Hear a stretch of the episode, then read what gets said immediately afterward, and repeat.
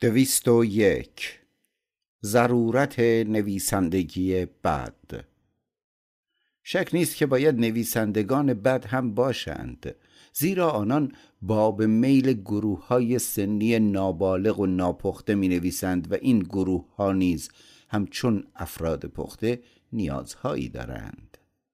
اگر عمر بشر طولانی تر بود تعداد افرادی که پخته می شدند فزونی می گرفت یا دست کم به تعداد افراد ناپخته می رسید اما بسیاری در اوان جوانی می میرند یعنی پیوسته عقلهایی ناکامل و با امیال بد وجود دارد. این عده افزون بر با شدت فراوان جوانی در پی ارزای نیازهای خود هستند و این چون این نویسندگان بد را به اجبار پدید می آورند دویست و دو. بیش از حد نزدیک و بیش از حد دور. خواننده و نویسنده حرف یکدیگر را نمی‌فهمند. چون نویسنده موضوعش را به خوبی می‌شناسد و به نظرش کسل کننده میآید و اینچنین مثالهایی میآورد که او از صدها نمونه مشابه آن نیز آگاه است. اما خواننده با موضوع بیگانه است و اگر برایش مثال نیاورند فکر می کند استدلال خوبی صورت نپذیرفته است. دویست و سه. تدارک ناپیدا برای دستیابی به هنر. مهمتر از تمامی دروسی که در دبیرستان درس می‌دادند تمرین های مربوط به سبک لاتین بود. این تمرین ها تمرینی برای دستیابی به هنر بود در حالی که هدف تمامی دیگر سرگرمی ها دستیابی به آگاهی بود. برتر دانستن انشاء آلمانی نشانی از بربریت است زیرا سبک زبان آلمانی بر اساس سرمشقها و بر پایه فساحت رسمی است. اما اگر بخواهیم با انشاء آلمانی به تمرین در قلمرو اندیشه یاری رسانیم بهتر است که از سبک در آن چشم بپوشیم. یعنی بین تمرین اندیشه و توصیف اندیشه ها تفاوت قائل شویم. اما مورد اخیر تنها توصیف های گوناگون یک موضوع واحد است و در آن نشانی از تخیل و نوآوری مستقل را نمییابیم. توصیفات صرف موضوعات از پیش تعیین شده تکالیف سبک لاتین بود که معلمان قدیمی هنوز بر های آن که از مدتها پیش از بین رفته است تسلط داشتند.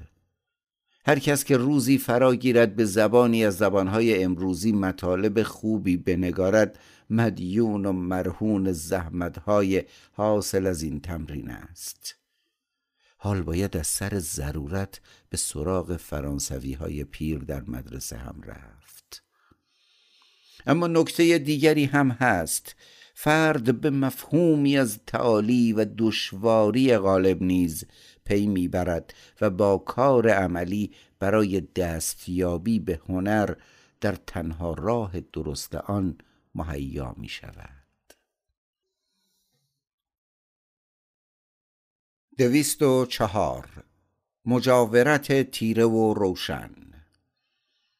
نویسندگانی که معمولا اندیشه هایشان را نمی توانند به وضوح بیان کنند علاقه زیادی به بهرهگیری از اسامی بسیار مبالغ آمیز و انتخاب صفتهای برتر دارند و از این طریق همچون مشعلی در راه های پرپیچ و خم جنگل نوری را فراروی خود می افکنند دویست و پنج نقاشی نویسندگان. زمانی می توانیم به بهترین وجه موضوع مهمی را توصیف کنیم که رنگهای نقاشی خود را از همان موضوع درست مثل شیمیدان ها عکس کنیم و همچون هنرپیشگان از آنها بهره جوییم طوری که طرح ما از محدوده ها و گذر رنگ ها مشخص شود. این چنین نقاشی چیزی از عنصر طبیعت را در خود دارد که خود به موضوع اهمیت میبخشد. دویست و شش. کتابهایی برای آموزش رقص. نویسندگانی هستند که به این طریق کاری را ناممکن جلوه می‌دهند و از امری اخلاقی و نبوغامیز چنان سخن می‌گویند که گویی هر دو آنها حالتی از روحیه و علاقه است و حسی از آزادی شجاعانه پدید می آورد درست همچون زمانی که انسان بر پنجه پا می ایستد و از شدت شعف خود به رقص در می آید دویست و هفت. اندیشه های کامل نشده. همان گونه که نه فقط سنین میان سالی بلکه جوانی و سالی نیز فی نفس ارزشمند است و نباید آنها را به عنوان مراحل گذر و پل دانست اندیشه های کامل نشده نیز ارزش خود را دارد. به همین دلیل نباید شاعر خود را با تفسیرهای بقرنج عذاب دهد. بلکه باید از همین عدم اطمینان در آفاق دید خیش لذت برد. گویی که راه اندیشه های گوناگون برای او باز است. او در آستانه ایستاده است و همچون حین جستجو و یافتن گنج باید صبر پیشه کند. گویی که می‌خواهد گنج خوشبختی را از ژرف نای مفاهیم بیرون بکشد. شاعر گوشه ای از علایق اندیشمند را حین یافتن اندیشه اصلی در برابر خیش مییابد و چنان ما را مشتاق می کند که به سویش دست دراز می کنیم اما این یک نیز از ذهن ما پر می کشد و همچون زیباترین بال پروانه ها به نظر می آید و با این همه در وجود ما لانه می کند دویست و هشت. تبدیل کتاب به انسان. هر نویسنده ای پیوسته شگفت زده می شود که بلا فاصله پس از آن که کتابی از وجود او جدا شد این اثر به ادامه حیات خیش می پردازد نویسنده حس می کند که بخشی از حشره وجود او جدا شده و به راه خود رفته است. شاید اصلا تمامی آن اثر را فراموش کند و حتی به مخالفت با نظراتی بپردازد که در آن ارائه کرده است. شاید حتی حرف خود را نفهمد و آن تلاطم روحی که به هنگام اندیشه در باب آن کتاب داشته است از خاطرش محو شود. در این بین او به جستجوی خوانندگانش می رود آتش زندگی را بر می افروزد شاد کامی به همراه می آورد حراس می آفریند و آثاری را پدید می آورد و خود به آنها جان می بخشد خلاصه این اثر همچون موجودی صاحب روح و جان زندگی می کند و با این حال انسان نیست.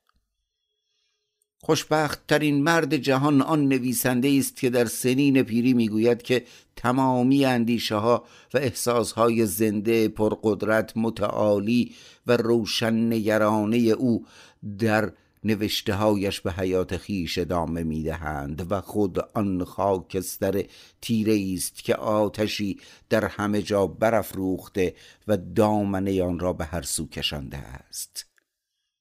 اگر به این اندیشه برسیم که هر رفتار بشری و نه فقط کتاب به نوعی دلیلی برای رفتارها تصمیمها و اندیشه هاست و هر آنچه رخ می‌دهد ارتباطی تنگاتنگ با رخدادهای آینده دارد به درک آن نامیرایی نایل می‌شویم که وجود دارد.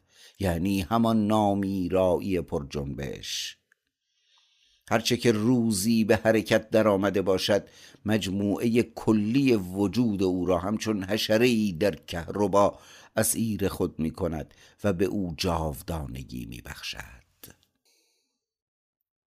دویست و نه. شادکامی در پیری.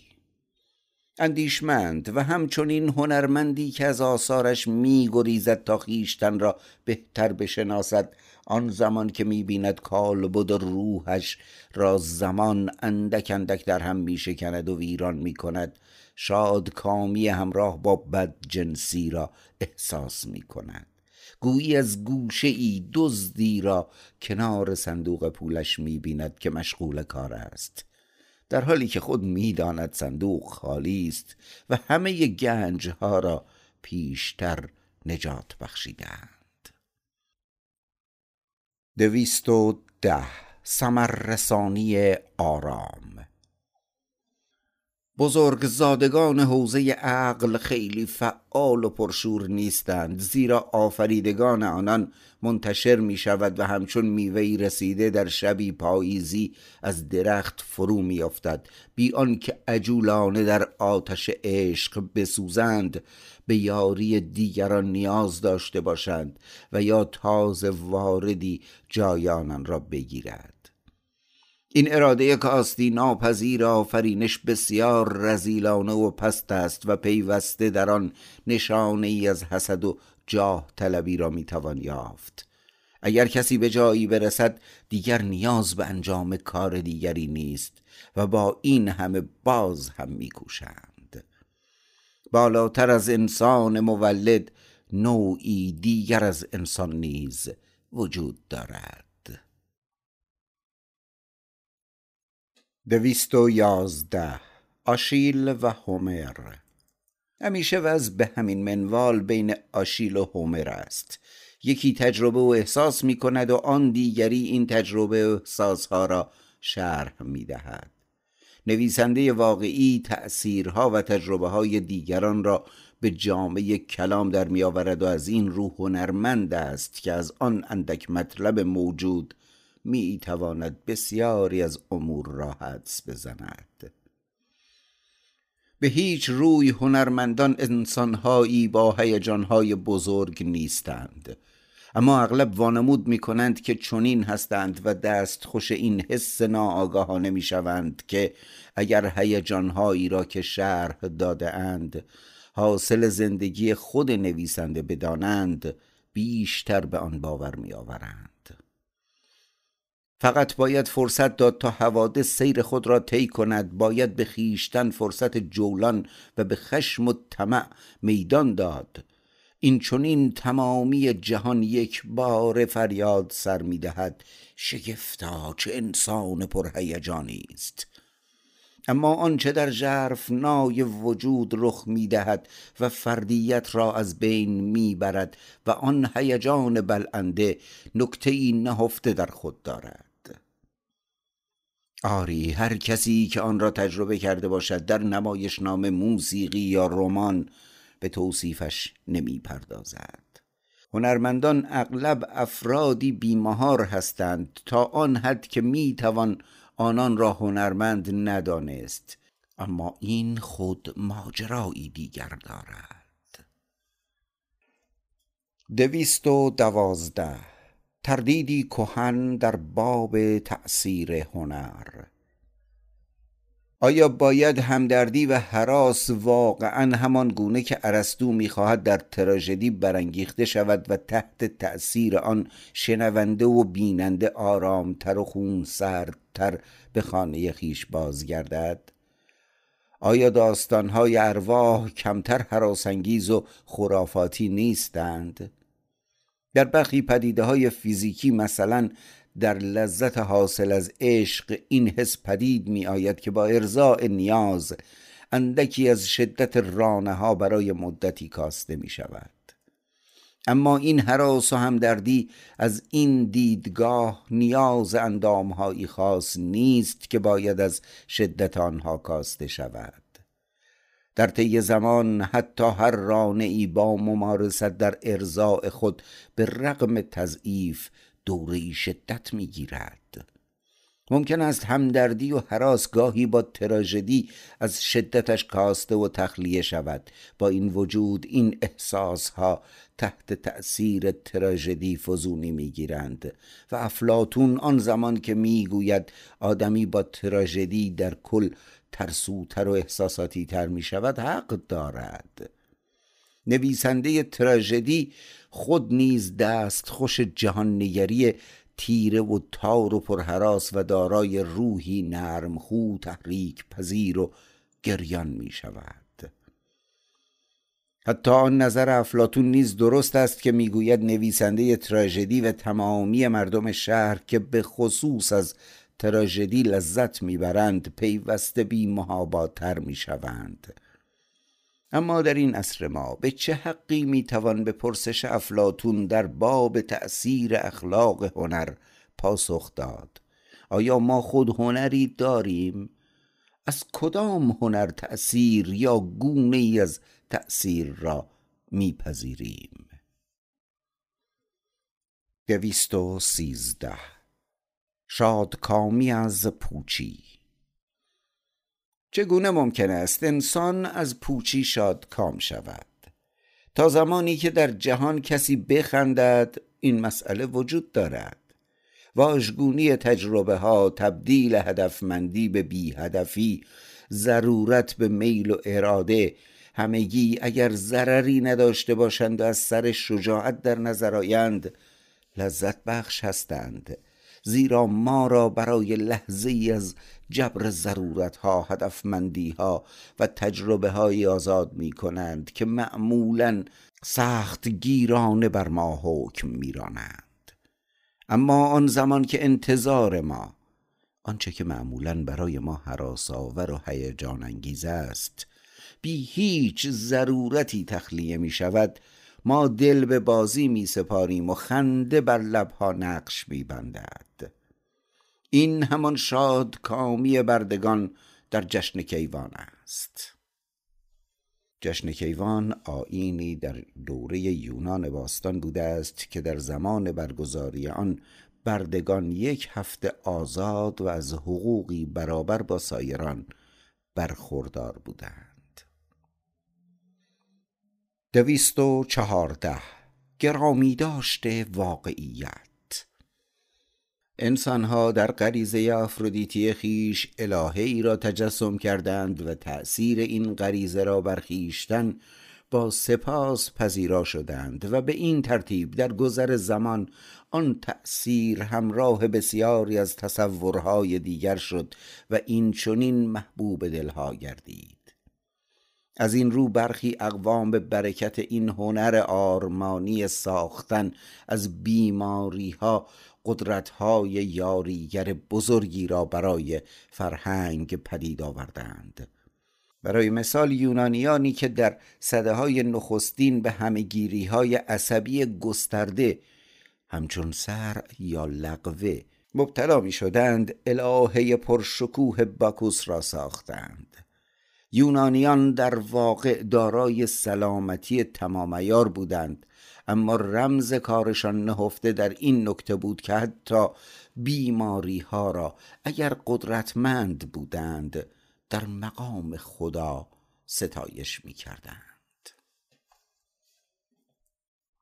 دویست و پانزده موسیقی موسیقی فی نفسه چنان برای درون ما مهم و برانگیزاننده نیست که آن را بیان مستقیم احساس بدانیم بلکه رابطه بسیار کهن آن با شعر چنان نمادگونگی را در حرکت آهنگین و شدت و ضعف نواها نهفته است که تصور می کنیم موسیقی بی واسطه با جرفای وجود ما سخن می گوید و برخواست از وجود ماست.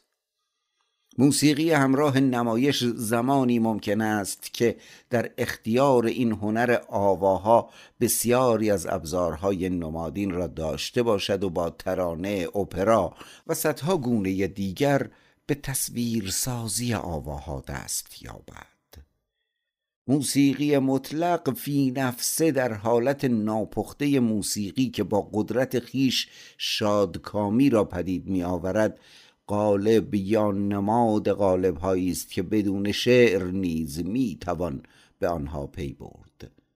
البته پس از آن که در تکامل طولانی هر دو این هنرها با هم مرتبط شدند و در نهایت قالب موسیقی لبریز از مفاهیم و احساسها شد. انسانهایی که در درک تکامل موسیقی پیشرفت نکرده اند فقط قادر به درک آواها از جنبه ظاهری هستند در حالی که افراد پیشرفته تمامی نمادها را نیز حس می کنند فی نفسه هیچ موسیقی ژرف و پر اهمیت نیست. موسیقی از اراده از شیء فی نفسه سخن نمی‌گوید. این دو تصور را فرد در اصلی پدید آورد که تمامی زندگی ما را تحت تأثیر نمادهای موسیقی قرار داده است. خرد این اهمیت را در تنین آواها می داند همان گونه که نسبتها خطوط و حجمها در نزد معمارانی اهمیت می یابد که با قوانین مکانیکی کاملا بیگانه هستند. دویست و شانزده ایما و اشاره و زبان. ایما و اشاره قدمتی بیش از زبان دارد. این کار به صورت غیر ارادی انجام میپذیرد و هنوز هم به رغم آنکه زبان اشاره را چندان استفاده نمی کنند و بر عضلات خود تسلط دارند چنان پرقدرت است که اگر چهره ای حرکتی کند ما نیز ناخداگاه همان کار را تکرار می کنیم برای مثال مشاهده فردی که وانمود به خمیازه می کند در دیگران خمیازه ای طبیعی را پدید می آورد. آن اشاره تقلید شده در فرد تقلید کننده همان احساسی را پدید می آورد که چهره یا بدن فرد مورد تقلید در پی بیان آن بوده است این چونین افراد در میابند که حرکتهای یکدیگر را درک می کنند. این چونین کودک نیز می آموزد که حرکت مادر را دریابد. معمولا احساسهای دردناک با اشاراتی بیان می شود که خود نیز دردآور است. برای مثال مو کندن بر سینه کوفتن کشیدگی عضلات صورت. برعکس اشاره های مربوط به علاقه بسیار جذاب است و به همین دلیل نیز با آنها به آسانی می‌توان مفاهیمی را منتقل کرد. خندیدن به عنوان بیان حالت قلقلک خود باز هم سبب ایجاد احساسهای جالب دیگر می شود همین که انسان قادر به درک اشاره ها شد دوباره نمادهایی برای اشاره ها پدید آورد. منظور من آن است که انسان می توانست از طریق زبان نشانه های صوتی به دیگران منظور خود را بفهماند و در واقع به این گونه که ابتدا صوت و بعد اشاره که در قالب نمادین به آن مینگرد و بعدها فقط صوت را به کار بست. به نظر می رسد این امر در دوره های ابتدایی بارها رخ داده باشد و حال همین نکته نیز در برابر دیدگان و گوشهای ما در تکامل موسیقی و به خصوص موسیقی نمایشی صورت میپذیرد. در حالی که ابتدا موسیقی بدون رقص و ایما و اشاره یا زبان اشاره تنها آوایی خالی بوده است. به دلیل عادت طولانی به همجواری موسیقی و حرکت گوش آموخته است تا بلافاصله زیر و بمهای موسیقی را تفسیر کند و سرانجام موفق به درک صحیح این نکته شود که در کجا اصلا نیازی به حرکت نیست و آهنگساز نیز بدون وجود آن موسیقی را درک می کند این چونین از موسیقی مطلق سخن به میان می آید منظور آن موسیقی است که در آن بی هیچ اقدام دیگری تمامی آواها نمادین به نظر می رسد دویست و بی مفهومی هنر متعالی. گوشهای ما به دلیل تمرین فوقالعاده خرد حین تکامل هنر موسیقی جدید پیوسته هوشمندانه تر شده اند به همین دلیل ما می توانیم اکنون صداهایی با شدت بسیار زیاد یا همان سر و صدا را تحمل کنیم. زیرا تمرین کرده ایم تا بیش از گذشتگان خود به خرد نهفته در آن گوش فرادهیم در واقع تمامی حسهای ما به این طریق که پیوسته در پی خرد یعنی در پی پرسش مفهوم و نه هستی امور هستند اندکی ضعیف شدهاند. همان گونه که چنین ضعفی را برای مثال در حاکمیت بیقید و شرط آواها نیز می‌توان یافت. زیرا حال گوشهایی که اختلافهای ظریف برای مثال نوتهای دودیز و ر را هنوز هم می‌فهمند از افراد استثنایی هستند.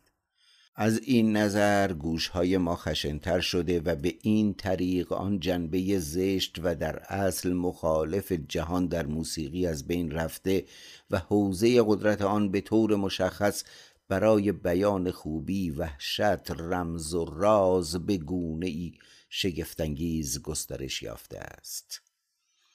حال در موسیقی موضوعهایی مطرح می شود که در گذشته نمی‌شد و قادر به بیان آنها نبودند. به همین ترتیب بعضی از نقاشان چشم را چنان هوشمند ساختند و از آنچه در گذشته شاد کامی حاصل از رنگها و شکلها نامیده می‌شد فراتر رفتند.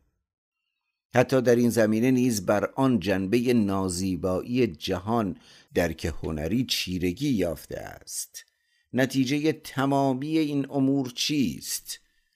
هرچه چشم و گوش اندیشمندتر شود به همان نسبت به مرزی نزدیک می شوند که در آن این دو حس فراتر از احساس می روند شادکامی در مغز پدید می آید و حتی اندامهای حسی نیز ضعیف و کند می شوند و نمادها پیوسته جایگزین امور موجود می گردند و به این ترتیب بسیار مطمئن همچون سایر امور به وحشی گری می گراییم حتی گاهی می گوییم که جهان زشتتر از گذشته است. اما این به معنای آن است که جهانی زیباتر از این نیز وجود داشته است. هرچه عطر معنا پراکنده و ضعیفتر شود به همان نسبت افرادی که آن را حس می کنند نیز ضعیفتر می گردند و سایران سرانجام در کنار زشتی می ایستند و می کوشند تا مستقیم از آن لذت ببرند که البته شکی نیست در این کار موفق نخواهند شد. به همین دلیل در آلمان جریان دوگانه‌ای در تکامل موسیقی وجود دارد. گروهی متشکل از ده هزار نفر با ادعاهای متعالی و ظریف پیوسته در پی کشف مفهوم هستند و عده پرشماری هم وجود دارند که هر سال بیش از پیش نمی توانند این زشتی مفهومی را درک کنند و به همین دلیل به جستجوی امور زشت و نفرت انگیز می روند یعنی یاد می‌گیرند که به مفاهیم پست در موسیقی با احساس خوشایند تری دل خوش دارند. دویست و هجده سنگ بیش از گذشته سنگ شده است. در کل معماری را دیگر درک نمی کنیم. دست کم مدت هاست که آن را مثل موسیقی نمی فهمیم. ما از نمادهای خط و اشکال فراتر رفته ایم و به همان صورت که عادت به تأثیرات آوایی سخنوری در ما فراموش شده است دیگر این شیوه آموزش را همچون شیر مادر از بد و تولد نمی نوشیم. در ساختمانی یونانی یا مسیحی در اصل تمامی اجزا معانی داشته و در واقع اشاره‌ای به نظم متعالی امور بوده است. این احساس عاطفی در باب اهمیت پایان ناپذیر این موضوع خود چون هجابی سهرامیز بر بنا تأثیر می‌گذارد. زیبایی صرفا موضوعی بی اهمیت است و احساس بنیادین برتری و نزدیکی به خدا و سحر و جادو در آن بسیار کاستی یافته است. زیبایی تنها از شدت خشونت می کاهد اما این خشونت در همه جا اصلی مطرح بوده است. اکنون از دید ما زیبایی بنا در چیست؟ همان زیبایی زنی زیبارو اما فاقد روح یعنی همان حالت نقاب بر چهره را در نظر می آوریم دویست و نوزده. منشأ دینی موسیقی جدید.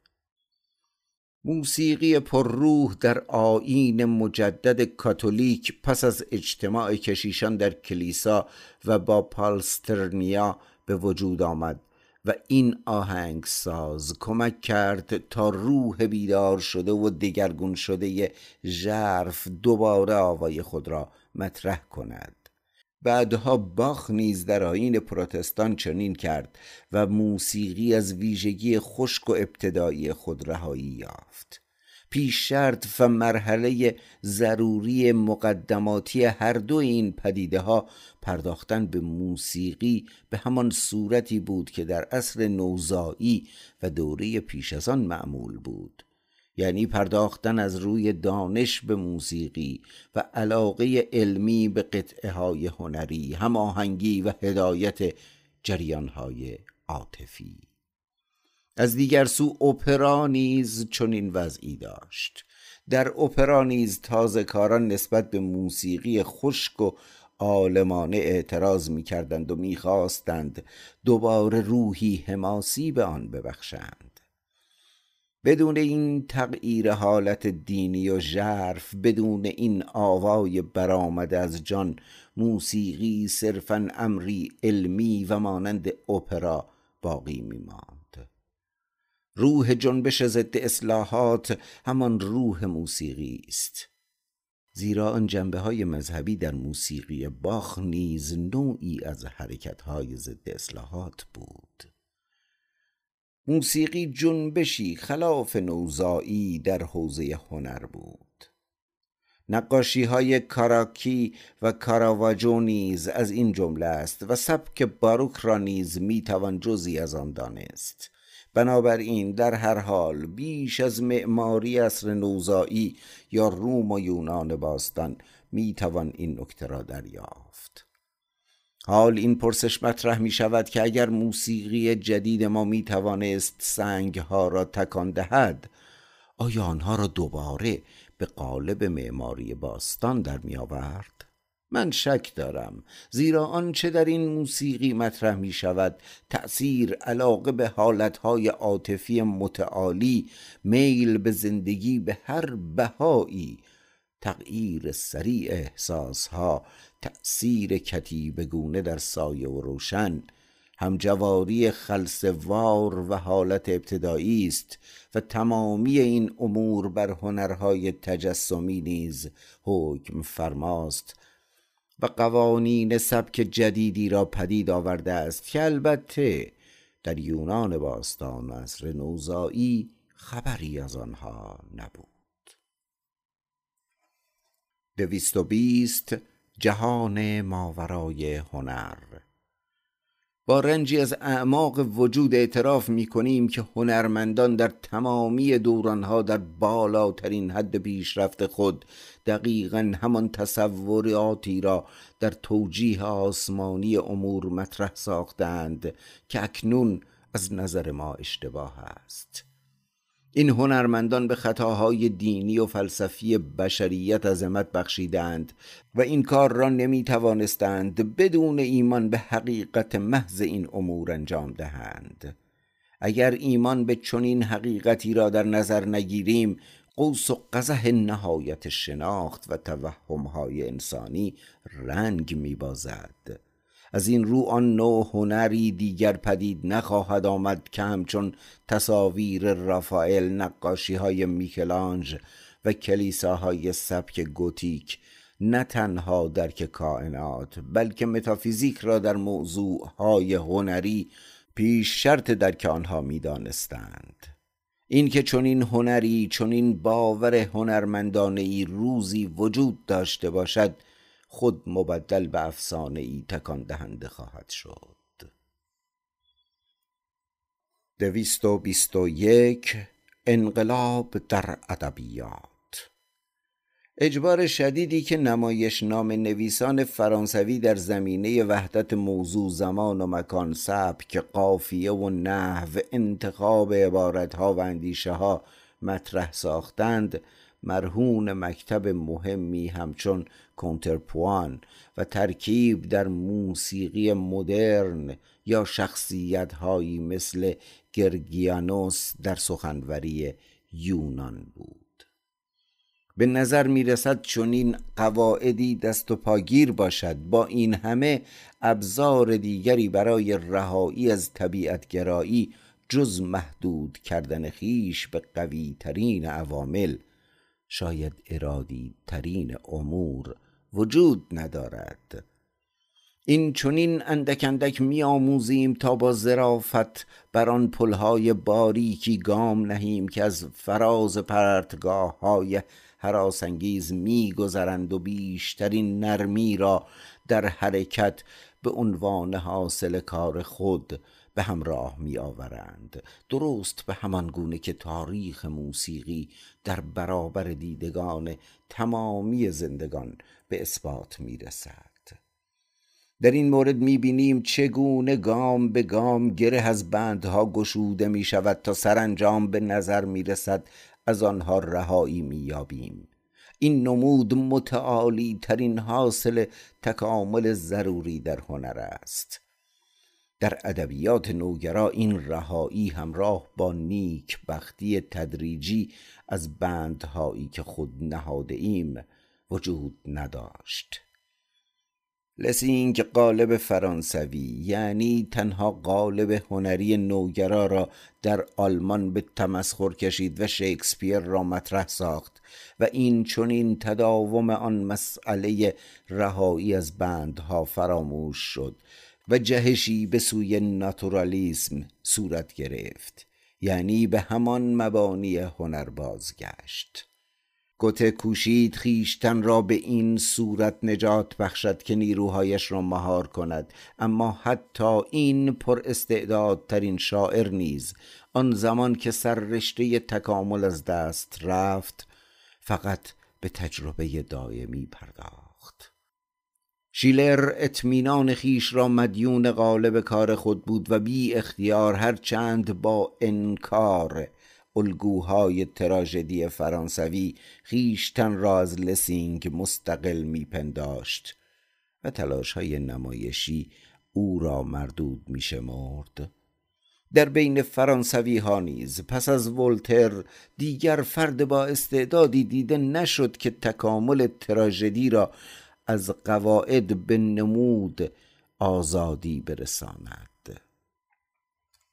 آنان بعدها بر اساس الگوی آلمانی به گونه ای از حالت طبیعی در هنر رسیدند و به تجربه در این زمینه پرداختند.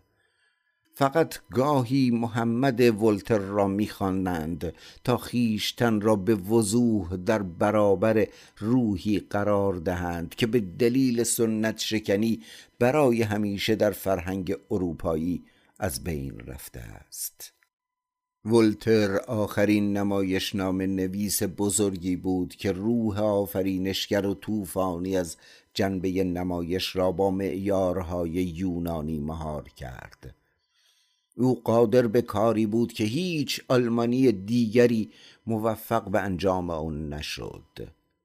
زیرا سرشت فرانسوی بسیار شباهت بیشتری از سرشت آلمانی به یونانی دارد. شیلر حتی آخرین نویسنده بزرگی بود که در پرداختن به سخن منصور حسی یونانی وجدان هنرمندان سادگی و ظرافت یونانی را داشت.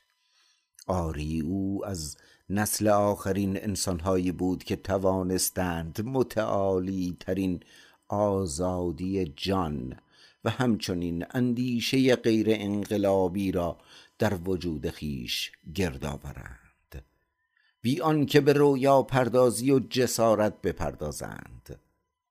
از آن زمان حسی از نوگرایی با ناآرامی نفرت از محدودیت و مرز در تمامی حوزه ها حاکم شده است. ابتدا تب انقلاب او را رها ساخت و دوباره آن زمان که حراس و خشونت را پیش روی خیش دید بر خیشتن مهار زد. اما این مهارها فقط از جنبه منطق و غیر از معیارهای هنری بود. در واقع با آن آزادی مدتی از شعرهای تمامی اقوام و تمامی آن جنبه های پنهان و کهن خود روزی با و شگفت انگیز عظیم و غیرعادی از ترانه های مردمی تا وحشیان بزرگ شکسپیر لذت بردیم و طعم شادکامی رنگ های محلی و جامعه های دوره های خاصی را چشیدیم که تمامی اقوام هنرمند از آنها آگاه بودند. از امتیازات وحشیانه اصر خود بسیار بهره جستیم و همین امتیاز بود که گوته را بر شیلر برتری می‌داد و او موفق شد تا آن رهایی از غالب را در فاست خود مطرح کند. اما چون این امری تا کی ممکن است؟ آن مد پدید آمده از شعرهای تمامی سبکهای ملل باید به تدریج از سطح زمینی پاک شود که بر آن رشد پنهان و آرام ممکن باشد. تمامی شاعران باید مقلدانی در حال تجربه رونویسانی شجاع باشند و نیروی آنان بس عظیم باشد.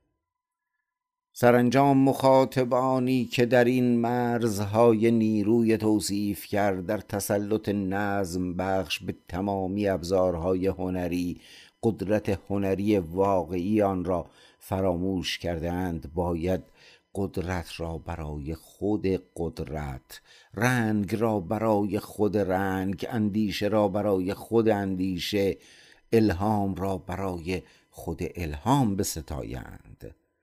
بر این اساس عناصر و شرایط اثر هنری اگر به صورت مجزا مطرح نشود امکان لذت را فراهم نمی کند و در نهایت نیز این ضرورت را مطرح می سازد که هنرمند نیز باید به گونه ای مجزا آنها را ارائه کند.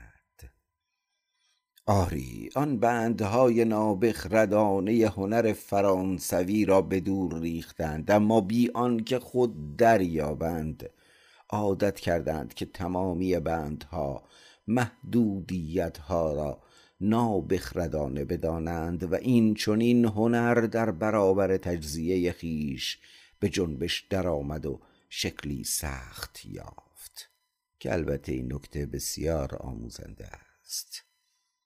تمامی مراحل ابتدایی کودکی ناکاملی جسارتها و های هنر را باید نشانی از نابودی پیدایش و دیگرگونی آن دانست. یکی از بزرگانی که می‌توان به غریزه او اطمینان کرد و در نظریش کمبود هیچ چیز جز سی سال تجربه حس نمی شود یعنی لورد بایرون زمانی گفته است در مورد هدف اصلی ادبیات هر چه فکر می کنم بیشتر به این نتیجه می رسم که تمامی ما راههایی اشتباه را می پیماییم و همگی غرق در اشتباه هستیم. همگی به پیروی از نظام درونی انقلابی می پردازیم نسل ما و نسل بعدی نیز به همین نتیجه خواهد رسید. این همان بایرونی است که می‌گوید شکسپیر به نظر من بدترین سرمشق است. هرچند فوق ترین شاعر باشد. آیا آن نگریشی که گوته در نیمه دوم زندگی خود به آن رسید نیز این چنین است؟ منظورم آن نگرشی است که با آن چنین گام بزرگی بر فراز چندین نسل برداشت به طوری که می‌توان در کل ادعا کرد که گوته اصلا تأثیری بر جا ننهاده است و زمان او تازه فرا خواهد رسید. دقیقا دلیل این مسئله آن بود که سرشت او مدتهای مدید اسیر و در بند انقلاب ادبی بود. دقیقا به این دلیل که او به اساسی ترین شکل هر آنچه را که غیر مستقیم با پایان سنت از یافته های جدید نگرش ها ابزارها یافته بود و در این حال ویرانه های هنر را کاوش می کرد به تمام و کمال بررسی کرده بود و از این جهت دگرگونی و بازگشت او اهمیت بسیاری داشته است. این بازگشت مهم بود زیرا او آن ژرفترین نیاز به رسیدن به سنت های هنری و حفظ ویرانه ها و ستون های این معبد در خیال و دست کم سرودن کمال گونه را می شناخت و یا آن زمان که نیروی بازو برای ساخت این بناها بسیار ضعیف بود و آن همه نیرو برای ویرانی ضروری به نظر می رسید با آنها آشنایی داشت. گوته این گونه هنر را خاطری از هنر حقیقی می دانست و سروده های او ابزاری برای یادآوری و درک دوره های هنری شده بود که مدتها پیش از بین رفته بودند. شرایط او از جنبه های قدرت عصر جدید قابل احراز نبود. اما درد حاصل از آن با این شاد کامی جبران می‌شد که این شرایط زمانی وجود داشتند و ما نیز می توانستیم در تحقق آنها بکوشیم. نه فقط مردم بلکه نقابهای کمتر آرمانگرایانه در باب واقعیت کلیت تمثیل گونه ویژگی های زمان رنگ های محلی به گونه ای تضعیف شده و اسطوره ای احساس ها و مشکل های جامعه کنونی به ساده ترین قالب ها درآمد. ویژگی های تحریک آمیز هیجان برانگیز و ویرانگر آن مشخص شد و در تمامی مفاهیم جز هنر بی اثر شد. هیچ موضوع و ویژگی جدیدی مطرح نشد. بلکه به همان حالتهای معنوس گذشته دوباره جان بخشیدند و دوباره آنها را ساختند. آری همان گونه که گوته بعدها همچون یونانیان فهمید و فرانسوی ها نیز در این زمینه به فعالیت پرداختند. جز این نیست.